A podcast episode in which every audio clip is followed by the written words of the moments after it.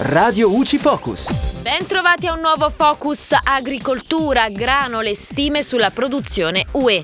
Il COCERAL, l'organismo europeo di rappresentanza del trade dei cereali, stima per quest'anno una produzione di 305,6 milioni di tonnellate, in calo dello 0,6% sul 2021. Per il frumento, escluso il duro, si prevede una contrazione dell'1,3% a 141,3 milioni di tonnellate.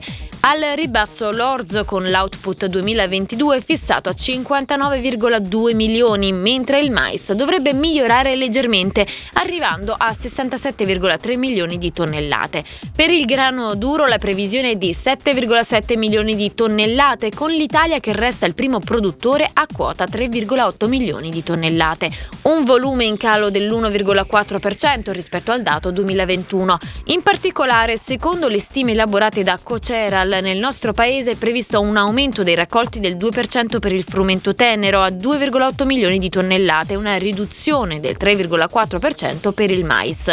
Gli esperti spiegano che la siccità dovrebbe contenere i rendimenti soprattutto in Emilia-Romagna, dove si assiste ad una crescita delle semine del 2% su oltre 1,3 milioni di ettari. E da Giulia Cassone è tutto, al prossimo Focus.